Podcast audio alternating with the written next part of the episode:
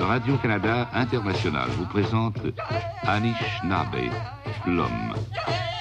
Algonquin, Pied Noir, Ojibwe, Abenaki, Huron, Iroquois. Autant de noms qui ne représentent qu'un seul être, Anish Nabe, l'homme, l'Indien d'Amérique, le mal connu. À travers cette série de contes et légendes, vous apprendrez à le connaître mieux. Vous vivrez avec lui ses espoirs, sa sensibilité, son amour de la forêt, sa conception de la divinité, sa façon simple et belle d'aimer. Aujourd'hui, Tibishkwe Gibing, ou pareil à la mère, était la fille.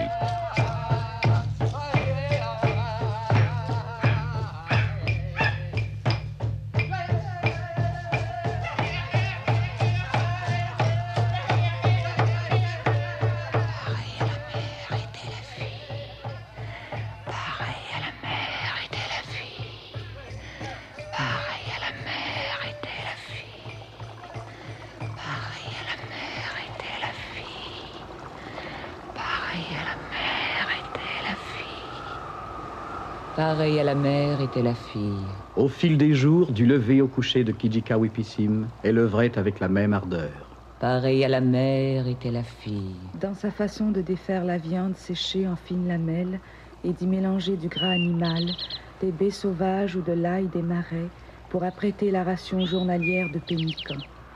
Pareil à la mère était la fille. Dans sa manière d'accommoder la banique de matamine, de verser tout d'abord le matamine dans une pièce de bois creusé et de broyer les grains à l'aide du pilon traditionnel à la farine ainsi obtenue. Pareil à la mère. Pareil à la mère. Pareil à la mère était la fille. Dans l'art d'additionner l'eau et d'ajouter les herbes aromatiques et les baies sauvages, comme dans celui de bien pétrir la pâte et de la cuire dans les braises d'un feu. Pareil à la mère était la fille. L'époux apportait-il du gibier à dépecer, la fille se mettait au travail. Au fur et à mesure du dépeçage, elle séparait les parties. Elle en réservait certaines pour la portion du jour, puis elle faisait sécher ou fumer les morceaux difficiles à conserver. Elle déposait le reste dans des coffres de peau de mousse l'orignal ou de mousse tous le bison et laissait couler sur la viande de la graisse animale fondue pour la préserver tout au long des jours chauds.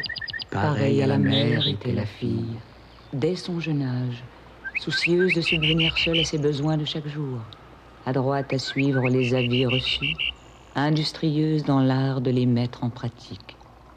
Pareil à la mère était la fille, Dépendante seulement depuis le début de sa période amoureuse.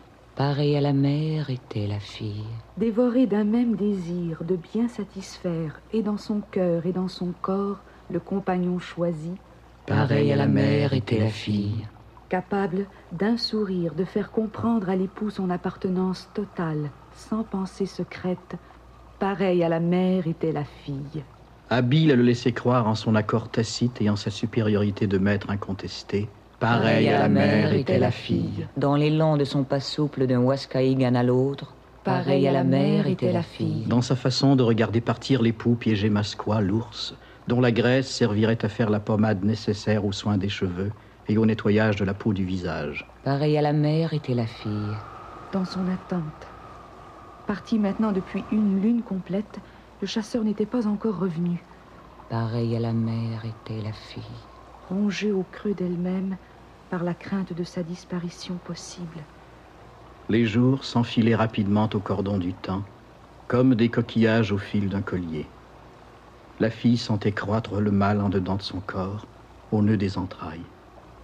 Chaque nuit approfondissait la blessure. La fille, pareille à la mère, cueillit en forêt de la mousse des bois et ramassa les pierres. Elle isola le Waskaïgan. Kiwitin, le vent du nord, glacial et rageur, se mit à tourmenter le territoire en lourdes rafales neigeuses. La fille eut froid. Nuit après nuit, lune après lune, Son corps mal endormi chercha en vain sur la couche de peau de mousse la forme de son compagnon. Nuit après nuit, lune après lune, L'obsession du temps heureux passé avec le chasseur tourmenta ses songes et plana dans le Huascaïgan. nuit après nuit, lune après lune, Le fantôme du disparu hanta ses rêves. nuit après nuit, lune après lune, Elle dormit avec un souvenir. La fille, pareille à la mère, travaillait sans relâche. Même la phase la plus dure de sa peine la trouva acharnée à la tâche. Au fil des jours froids, elle gratta et assouplit des pots de mousse et de moustous. Elle mit en réserve deux pots magnifiques et du reste fit des couvertures. Ce piponne-là, elle sembla oublier de coudre pour elle-même. À chaque minute de chaque journée, elle lutta contre l'absence. Elle habilla le double du disparu. Elle chercha avec acharnement à donner une forme matérielle au fantôme de ses nuits et à la hantise de ses jours. À son insu, elle s'efforça d'apporter une preuve du retour de son compagnon et des bonheurs partagés jadis avec lui sur la couche de peau de mousse, maintenant froide et désertée. À même les peaux conservées, elle tailla un habit complet pour l'époux. Peut-être reviendrait-il avant les premiers souffles d'amour de sa guignotine le vent du sud. Suivant ses besoins, la fille, pareille à la mère, chaussait ses assamacs. Elle allait seule en forêt récolter du bois mort, chasser et piéger de petits animaux à fourrure. Au retour, elle se remettait à l'ouvrage entrepris. Elle cousit avec le plus grand soin chaque pièce du vêtement taillé pour l'époux. Puis, elle écrasa des piquants de porc épic, les tinta de diverses couleurs, les tressa aux emblèmes de sa famille et identifia chaque morceau en le décorant. Les nuits s'égrenaient toujours, toutes pareilles, avec le froid au corps mal endormi de la fille, avec son mal en dedans, au nœud des entrailles. Sa guignotine, le vent du sud, vint souffler à la porte du Waskahigan de la fille, pareille à la mère, au dernier jour de ses travaux de décoration. Le vêtement confectionné était magnifique. Sans voir sa réussite, sans joie, tout au mal de sa peine, elle ouvrit un grand coffre de peau de mousse. Tout au fond, elle posa le yoke, sorte de couverture percée au centre pour y passer la tête. Sur le yoke, elle étendit la chemise sans manches, drapée et fermée à rabat sur le côté, et plaça les deux manches reliées entre elles par une lanière souple lacée à la chemise. Elle posa aussi la ceinture qui servirait à retenir le pagne. Et sur le pagne, elle coucha les midacines, longues jambières faites des deux pattes de devant de mousse l'orignal, au cuir travaillé, assoupli, fumé et tourné à l'envers. Aux jambières, juste au bas des genoux, elle noua deux ceinturons, attache des couteaux. Elle referma le coffre. Déshabillé, le fantôme de son compagnon hantait le Waskahigan. La fille l'avait nourri de sa pensée au fil des jours et des nuits de tout un piponne. Elle souleva le battant d'ouverture de son logement. Sa guignotine la caressa doucement au visage. Aux paupières closes de la fille chancelante, il posa son souffle chaud. Et il sembla, la fille amoureuse, entendre le vent doucement murmurer à son oreille attentive le nom de Pawi Paiwu. Ainsi l'appelait jadis son compagnon de couche. Pawi Paiou, la toute menue. La fille pareille à la mère, comme la mère pareille à la fille. Tout au reste de ce jour, la fille demeura assise, jambes croisées, les yeux clos, face au battant ouvert de son Waskahigan, et respira profondément jusqu'au cœur de son corps la chaleur du souffle de sa guignotine. La nuit tombée, elle s'étendit, solitaire sur la peau de mousse. Son mal n'était pas moins grand. Mais il lui sembla être au-dessus de cette peine devenue son compagnon et n'en point souffrir. Un profond sommeil l'emporta. La neige se mit à fondre. La fille, pareille à la mère, s'adonna aux travaux du printemps. Elle nettoya les abords du Waskahigan. Elle alla acquérir en forêt les branches, la mousse et les pierres nécessaires à la réparation de la cabane. Cette tâche accomplie, elle gratta des pots, fit sécher au soleil de la viande et du poisson. En ces nuits chaudes et lourdes, le sommeil n'emportait pas facilement la fille. Sa guignotine caressait en vain son corps nu, étendu sur la peau de mousse, où régnait autrefois le bonheur, au temps des lunes heureuses vécues avec l'époux. L'esprit de la fille, à travers les yeux ouverts, s'évadait vers un point lointain, bien au-delà du toit du Waskahigan. Les caresses de sa guignotine, même les plus profondes, n'apaisaient plus le mal en dedans, au nœud des entrailles de la fille. Ce mal lui était devenu moins étranger. Elle connaissait maintenant les replis, les tressaillements, les morsures de ce mal, devenu son compagnon et maître. Vint Quaskitin, le vent du soleil levant. Les voisins Iiniwok avaient donné nom Manitowapan au marécage des esprits du territoire habité par la fille, pareil à la mer. Car tout au long des cours d'eau et à l'intérieur de la forêt, en bordure des innombrables marais, poussaient les ayos Queskikin apporta la fraîcheur au cœur des jours trop chauds et les fit mûrir. La saison des fruits sauvages était arrivée. Malgré son mal en dedans, au nœud des entrailles, et à l'exemple de sa mère, la fille prit la direction des équipes de ramasseuses d'Ayoskanak, les framboises. Elle en forma trois groupes et leur indiqua les meilleurs endroits de corvée. La cueillette commença par des cris, rires, conversations joyeuses et jeux. La fille eut mal. Elle rêva solitude. Elle mit son Wasquayosi à l'eau et avironna vers une grande île toute en forêt, sise sur le grand lac Winnipegok. Le temps nécessaire pour manger suffit à la traverser. Elle accosta. Cacoué en main, elle s'enfonça dans les bois. Les Ayoskanak étaient innombrables. De son arrivée au coucher de Kijikawipissim, l'astre du jour, la fille, pareille à la mer, en emplit son cacoué. Au temps du retour vers la terre ferme, elle chercha en vain son sentier et son wasquay aussi. Attristée mais point affolée, elle se mit à ramasser des branches mortes pour entretenir le feu de la nuit.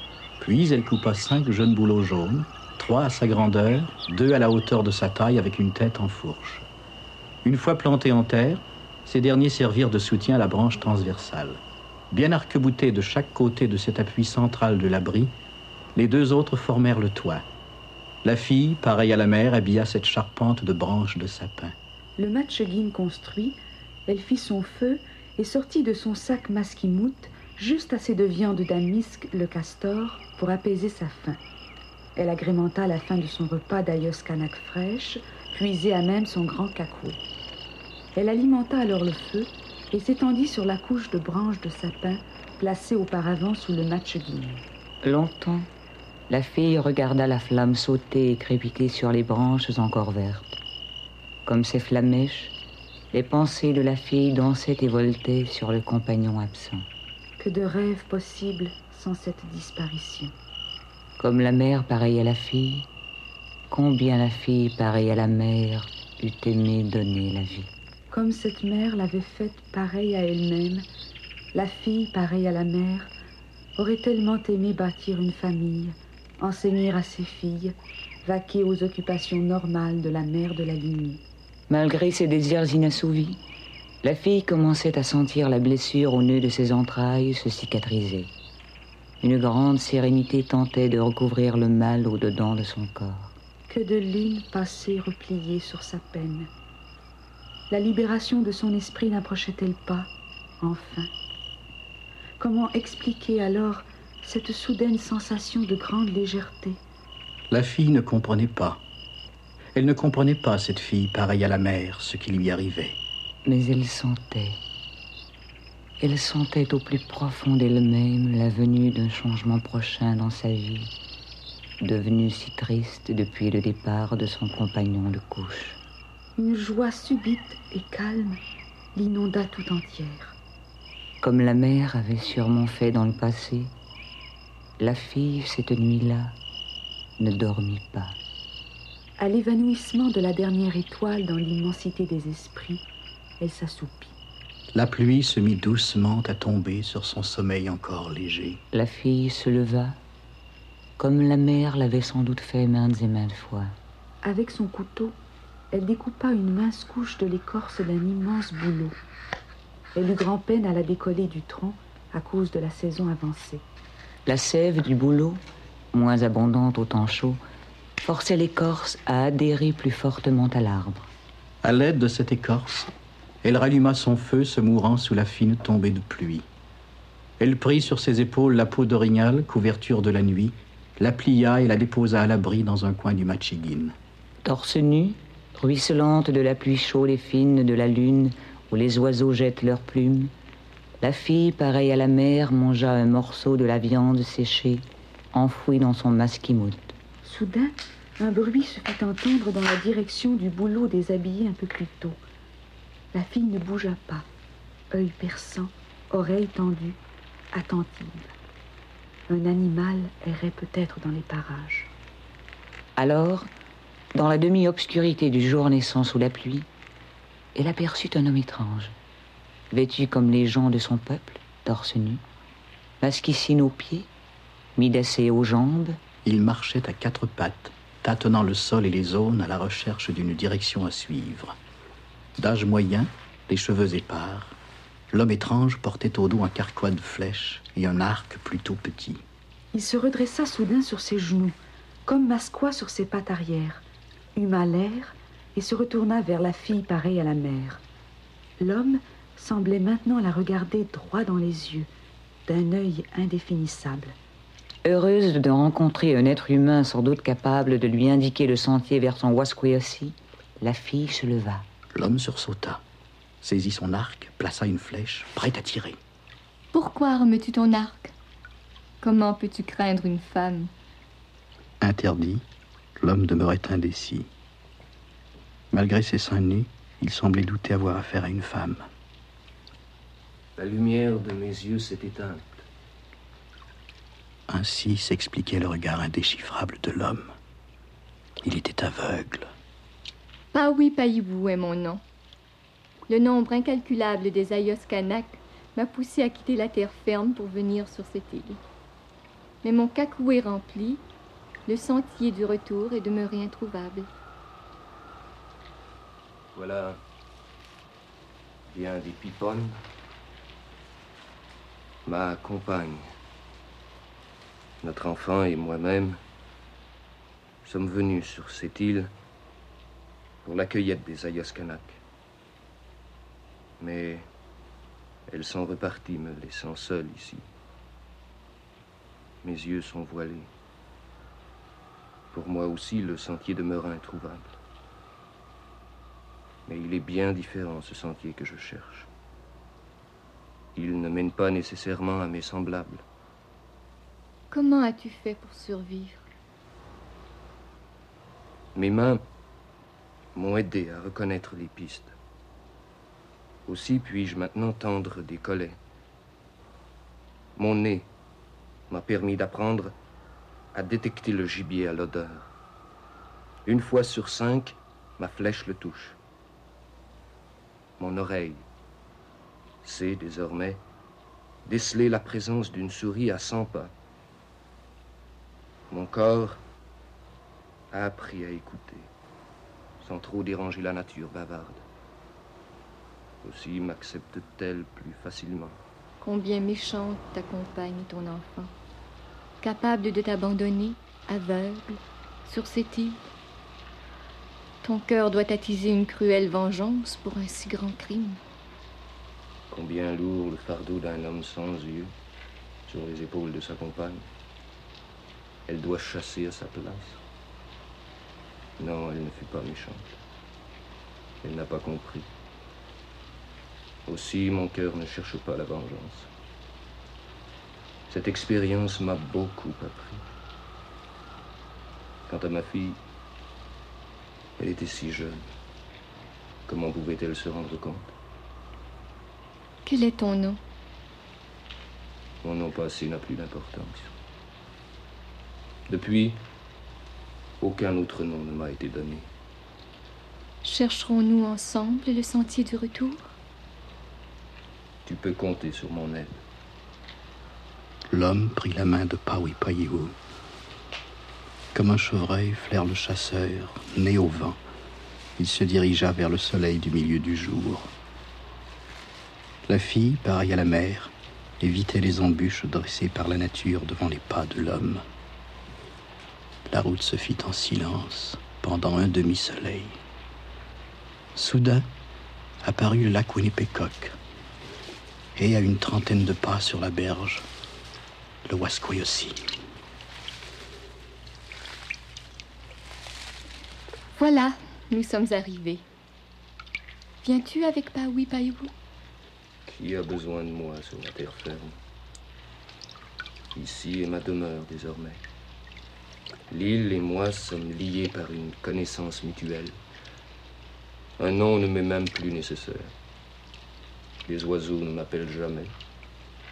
Les mouches me laissent vivre en leur compagnie, discret, Les arbres ne laissent jamais échapper de reproches. Et comment Kijika Wipissim pourrait-il même m'éveiller? Ma vie est une nuit éternelle, peuplée de tous les rêves de l'imagination. Le plus cher à mon cœur désormais sera l'espoir du retour de Pawi Paiwu sur l'île. La fille embarqua dans son Waskoyosi et avironna vers la terre ferme. En peu de temps, il fut de retour à la bourgade. Son absence n'avait inquiété personne, pas même la mère, pareille à la fille. Le souvenir de l'homme demeuré seul sur l'île du lac Winnipesaukee commença à s'imposer à l'esprit de la fille. Cette nuit-là, elle eut un songe. Deux magnifiques huards du lac Winnipesaukee, un mâle à collier et une femelle tachetée, apparurent. Le mâle s'adressa à l'homme aveugle. Prends-moi par le cou. Fais de même avec ma compagne et aie confiance. Les deux huards prirent leur envol avec l'homme à leur cou au-dessus de la grande étendue d'eau boueuse et soudain piquèrent dans le lac. À la sortie, le mâle regarda l'homme. Tes yeux commencent-ils à distinguer la lumière? Un brouillard les voile encore. Et les deux huards plongèrent à nouveau. Des cris de joie saluèrent cette seconde immersion. Mes yeux voient le jour. Mes yeux voient les flous. Mes yeux vous voient, mes amis. Les deux huards disparurent. Pas oui, pas où? Pas oui, pas où? Viens. Viens me rejoindre dans l'île. Mes yeux voient maintenant. Et c'est de ton image qu'ils veulent se griser pour la première fois. Au matin, poussée par son rêve nocturne, la fille courut à son Waskoyosi et avironna vers l'île du lac Winnipécock. Elle ne revint jamais plus à la bourgade, cette fille pareille à la mère, pareille à la fille. Au dire des femmes, elle rejoignit l'homme de l'île et il l'emmena dans un monde de paix, à l'exemple de leur grande compréhension mutuelle. Les vieux conteurs, eux, ont une opinion quelque peu différente. L'homme et la fille, disent-ils, adoptèrent le mode de vie des huards qui avaient rendu ses yeux à l'aveugle abandonnés sur l'île. C'est pourquoi les Indiens du lac Winnipécock ne tuèrent plus jamais de huards après cette aventure. Bien plus.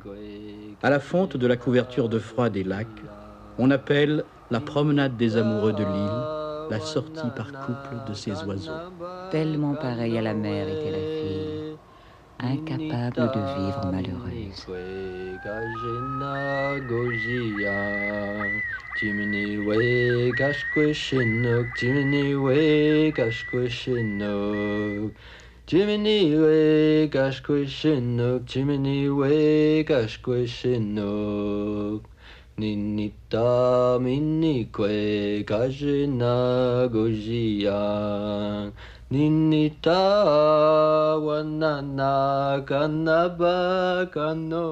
Vous venez d'entendre Tibishkwe Gimin, ou Pareil à la mère était la fille. Une légende algonquine écrite par Bernard Assiniwi, de la tribu des cris du groupe algonquin, avec la collaboration de Isabelle Mire. On fait revivre pour nous ces voix de la forêt, France Berger, Louise Laprade, Rina Cyr, Jean-René Wallet et Bernard Assiniwi.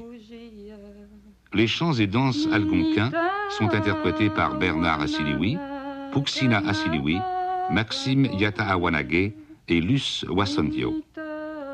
Technicien au contrôle, André Deslauriers. Bruiteur, René Lavoie. Assistante à la réalisation, André Giguère. Réalisation, Jean Boisjoli. Ici Jean-Paul Nollet, Wawa Noloat, Abinaki, du groupe algonquin, qui, au nom de Radio-Canada International, vous donne rendez-vous à la prochaine légende du beau pays des Algonquins.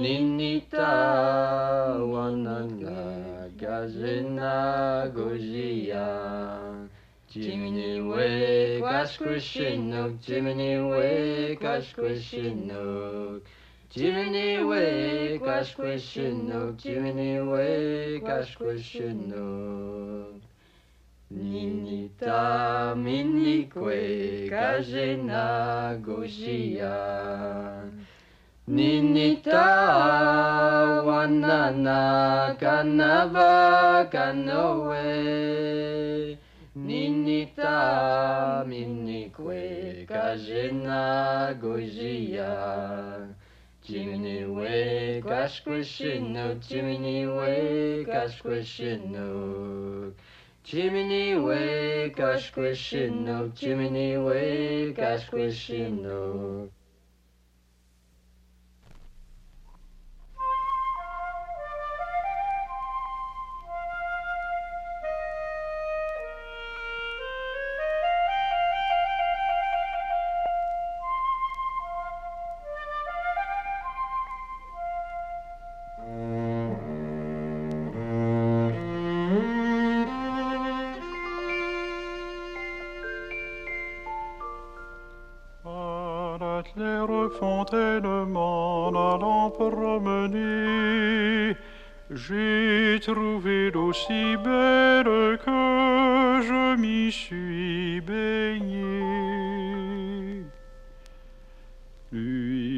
a longtemps que je t'aime, jamais je ne t'oublierai.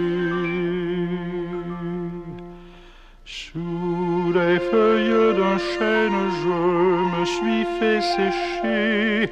Sur la plus haute branche, le rossignol chantait. Lui, y a longtemps que je t'aime, jamais je ne t'oublierai. Chante, rossignol, chante, toi qui as le cœur gai. Tu as le cœur à rire, moi je l'ai à.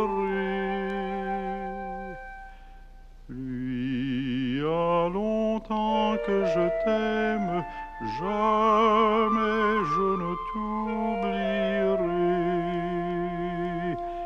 J'ai perdu ma maîtresse sans l'avoir méritée pour un bouquet de roses que je lui refusais. Lui, a longtemps que je jamais je ne t'oublierai.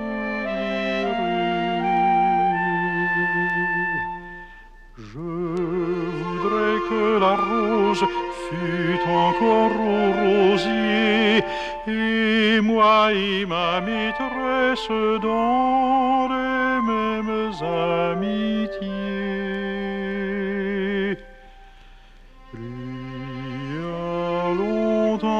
Que je